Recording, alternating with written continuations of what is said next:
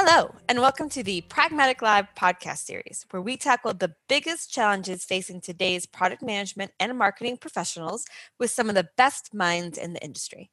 I'm Rebecca Kalogeris, Vice President of Marketing at Pragmatic Marketing, and your host for this episode. Today, we have one of my favorite guests with me, John Guttrell, who is one of our very own instructor. He's got decades of experience in product management, marketing, sales, corporate development. He's got a great perspective from both a B2B and a B2C background, uh, and he's always just full of great ideas. Hi, John. Hey, good morning, Rebecca. Thanks for having me on again uh, uh, on on uh, Pragmatic Live and, and talk about things that we're seeing in the market and, and what we're hearing from folks. Thanks again.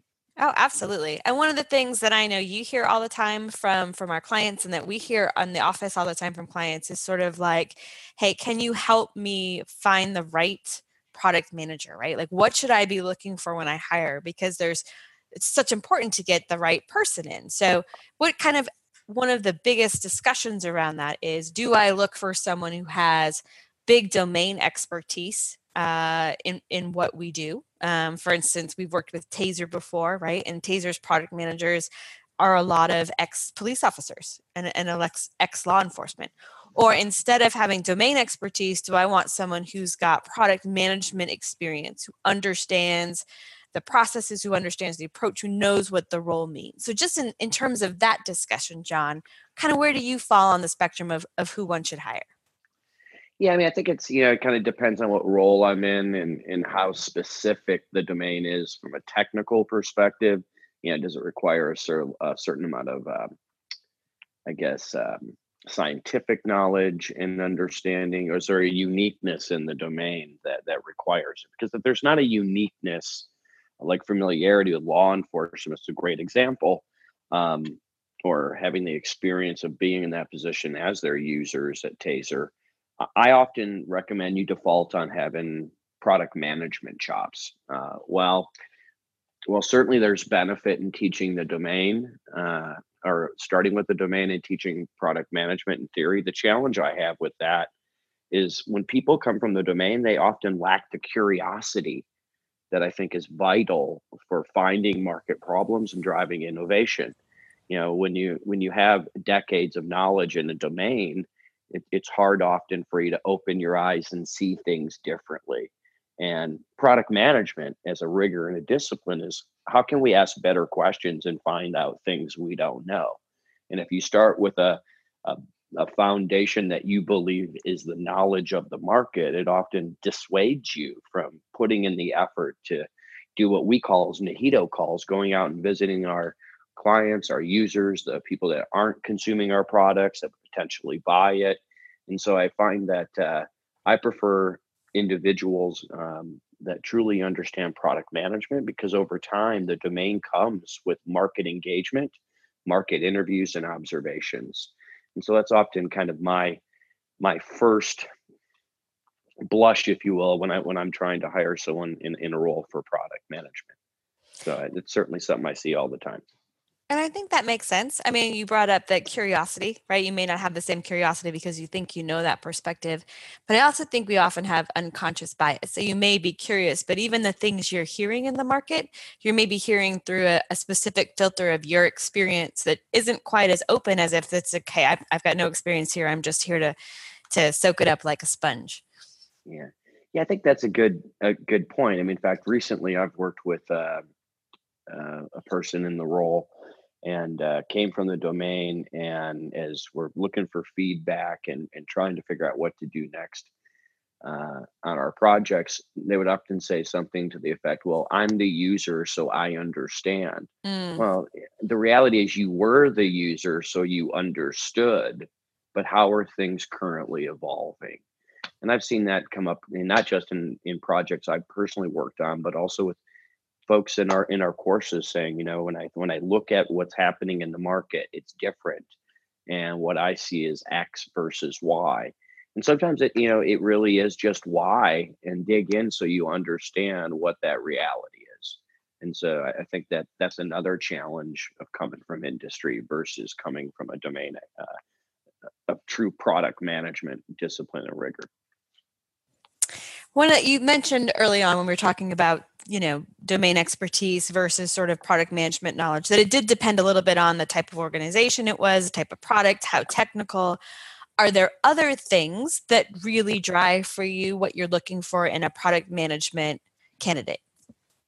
Well i mean i think uh, you know if i were to break down kind of um, domain versus rigor let's say it's a 90 10 kind of split uh, split. There's 10% of the situations out there where clearly domain knowledge is critical.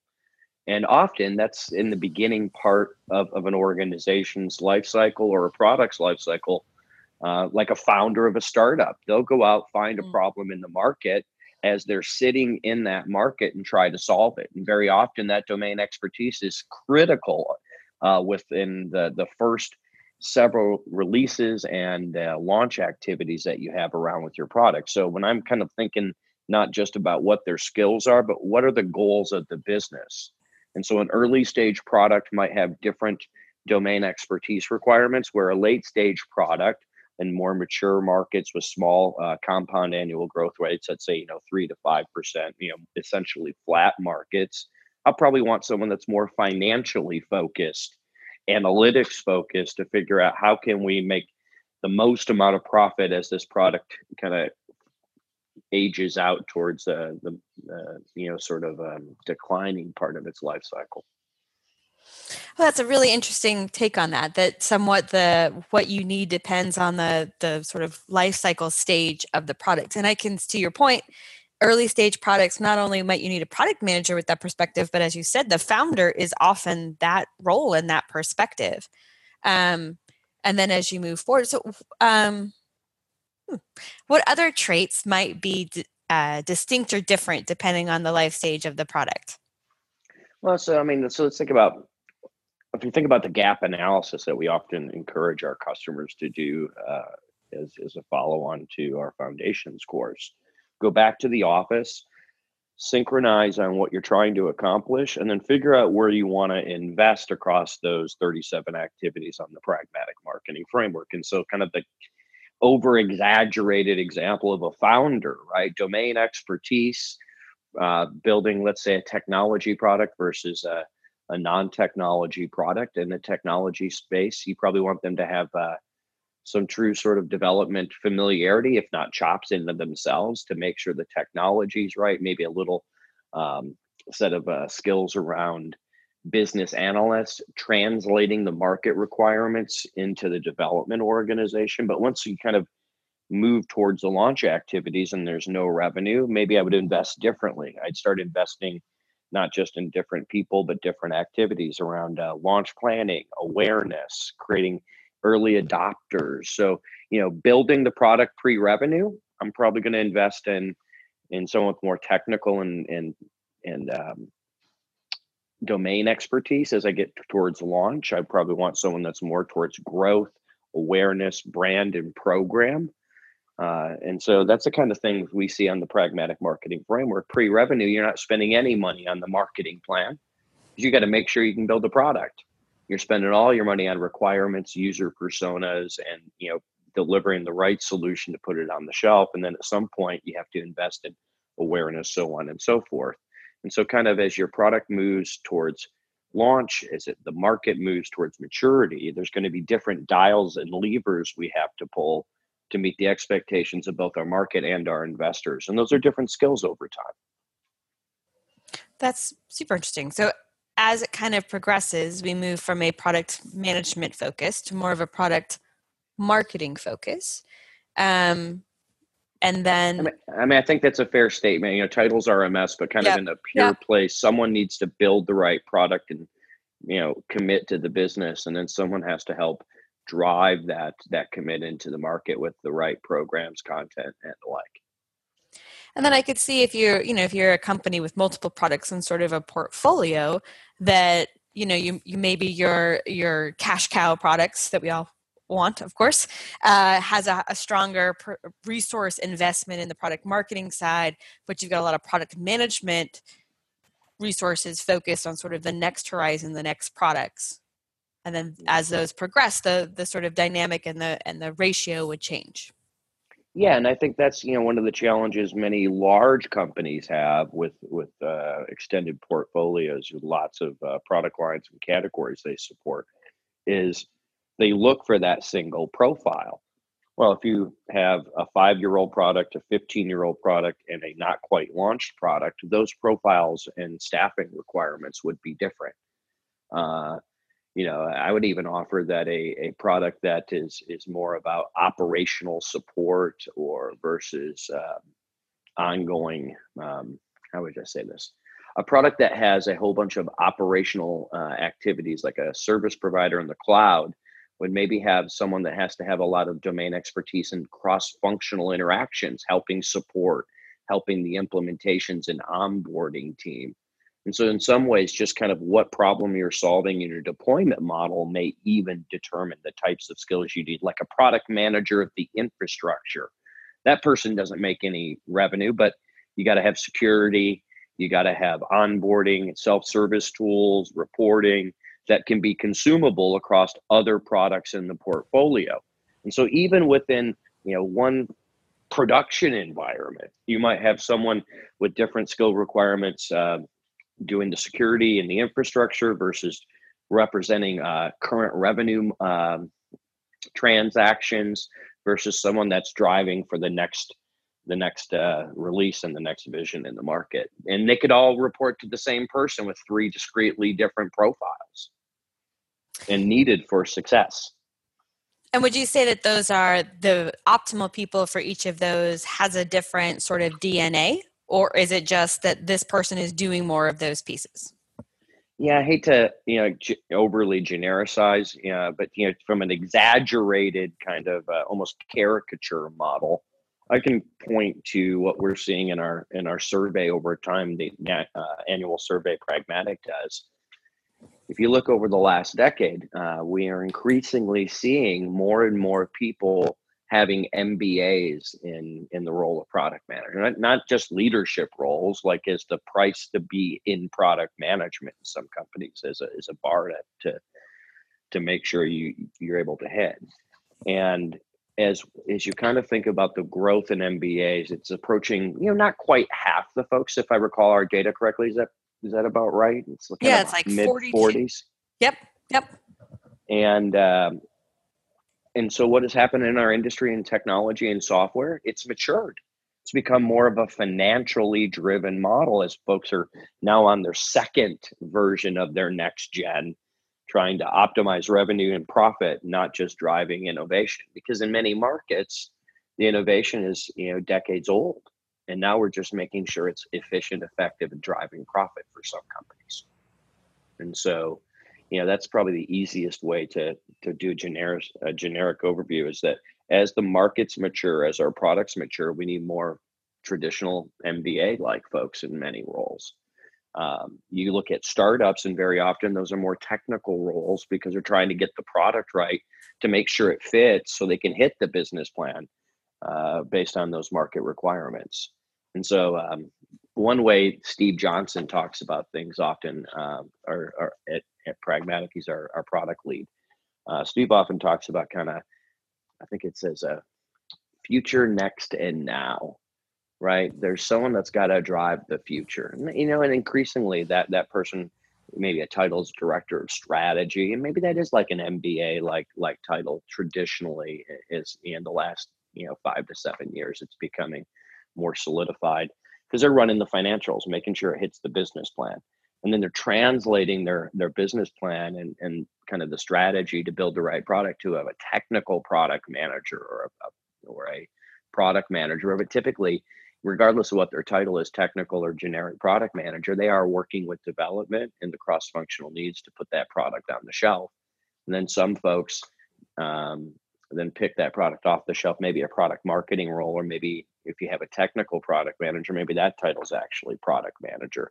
But those are um, different skills, different uh, investment strategies, you know, just based on what their role is in the product. Am I caring about the future? Am I building what's next? And am I driving now for revenue and business planning? That makes a ton of sense. And it's i would think extraordinarily important that we think about all three for most companies depending on where you know they are in their own life cycle uh, and that we have the right people focused on those three. Yeah. And that's you know it's unfortunately it's not one profile. As much as i've always wanted to you know make sure we had interchangeable skills across the team and the teams i've led and, and make sure we got the right skills development plan the right succession planning you know because of the uniqueness of just those three benchmarks future next and now never mind the the life cycle of the product. You know there's probably two or three profiles businesses should be striving for to make sure they meet the, the future of their business requirements and market that they better manage the activities of putting the product on the shelf uh, that we're going to use next, and then how are we going to drive success now with more of an outbound strategy or programmatic approach. So then I would think as a hiring manager, the thing to do would be to ask yourself those questions. Where where is my product in its life cycle? What do I want this person to be focused on most? Um, because they can't do it all. Uh, and then what skills are going to help them drive those pieces? Yeah, I mean, I mean, you got to with every open headcount, for lack of a better phrase, and every investment in your team, it's not so much of how do I hit the profile, how do I make the team successful, both in what the business wants, what we already have on board, and then how can we fill the gaps to to execute stronger in the market. So I know you've hired a lot of product managers in your day and i know you see you know thousands of product managers every year when you teach them. Um, and there's various profiles of course. Are there certain things that you do think of as consistent? Or like dude that one's going to be a rock star and i can tell because of x? You know i, I and i don't think there yes i think there are a couple things that i've seen historically kind of a passion for their product in fact, a question I often ask in, in courses, you know, who loves your product?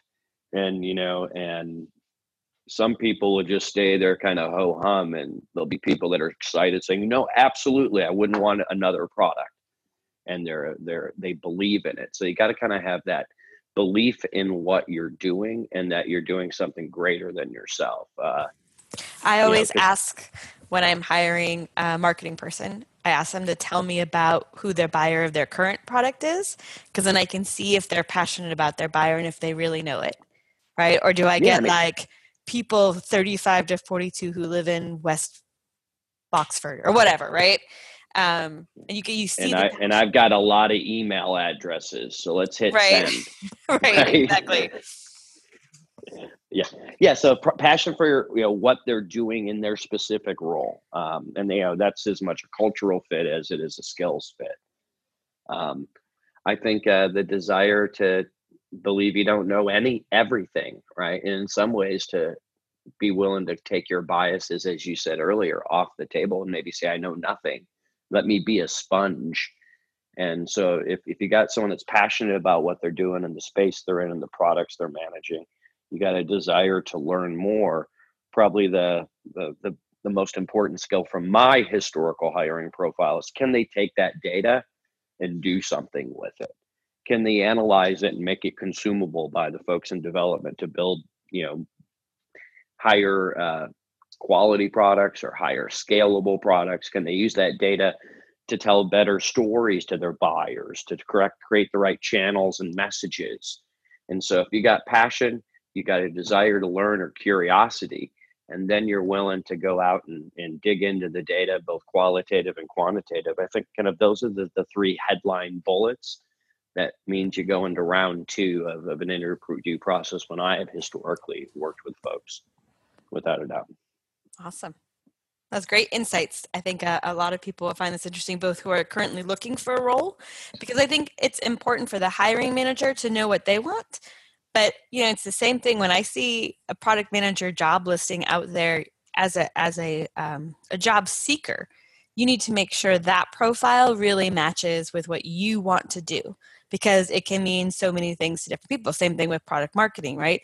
Is this the part of it i want to do to myself and the company have the same understanding? So i think the insights you provided here help help both sides of the equation yeah i mean i think kind of shameless plug or you know fall back in my history is whenever I interviewed for a job, I'd bring the framework for me and tell me what is this job across these things. Uh, you know, because there's been multiple interviews I've gone on or had with folks where they wanted activities that I didn't think were needed in the role, or uh, they were saying product management is exit this company. I'm like, yeah, we don't need to talk anymore. Right. Because that's not my skill set. That's not my passion. It may be what you need, but I'm not the person. I think, you know, there's a whole lot of value in just kind of cutting through the noise early on in the discussion cycle. And I have found the the framework had been a good kind of, you know, uh, what would you call it? Um, prop, if you will, to bring in to, to drive those discussions and keep people on the same page, just so we, as we move through just forward discussions or forward in the interview process, that we didn't end up at the end of the discussion all kind of saying the same words but meaning different things. Yep. Yep. Then it's a win-win on both sides, which is exactly what you're looking for. Yep. Awesome. All right, John, we have talked a bunch of different things today. If you were to pick two things you wanted to people to do differently or think about differently based on our discussion today, what would they be? I think with every time you're you're looking to request a, a, you know a job rec or a you know augment your team with more headcount, you know, do a survey of what skills you have. Maybe even ask folks are they satisfied in their roles because before you start putting a new person on the team, you got to make sure the t- current team is really on board and and working together the right way. And so maybe a gap analysis exercise one on one with everyone on your team and you might find that there's certain preferences already on your team you didn't know under, understand of where they like to spend their time where they want to grow their career. So i think doing a one-on-one gap analysis with your team to find passion strengths and and uh, weaknesses is a good place to start. And then uh, frame that in your goals before you start doing the search is my recommendation. Awesome. All right john it is wonderful as always to have you on. Thank you so much for your time today all right. Well, thank you for having me, Rebecca. And uh, you all have a great day. Thanks for listening and all that. All right. Thanks for listening. That does it for today's episode. And don't forget to join us next week when we tackle another great topic designed to help you elevate your product, your company, and your career.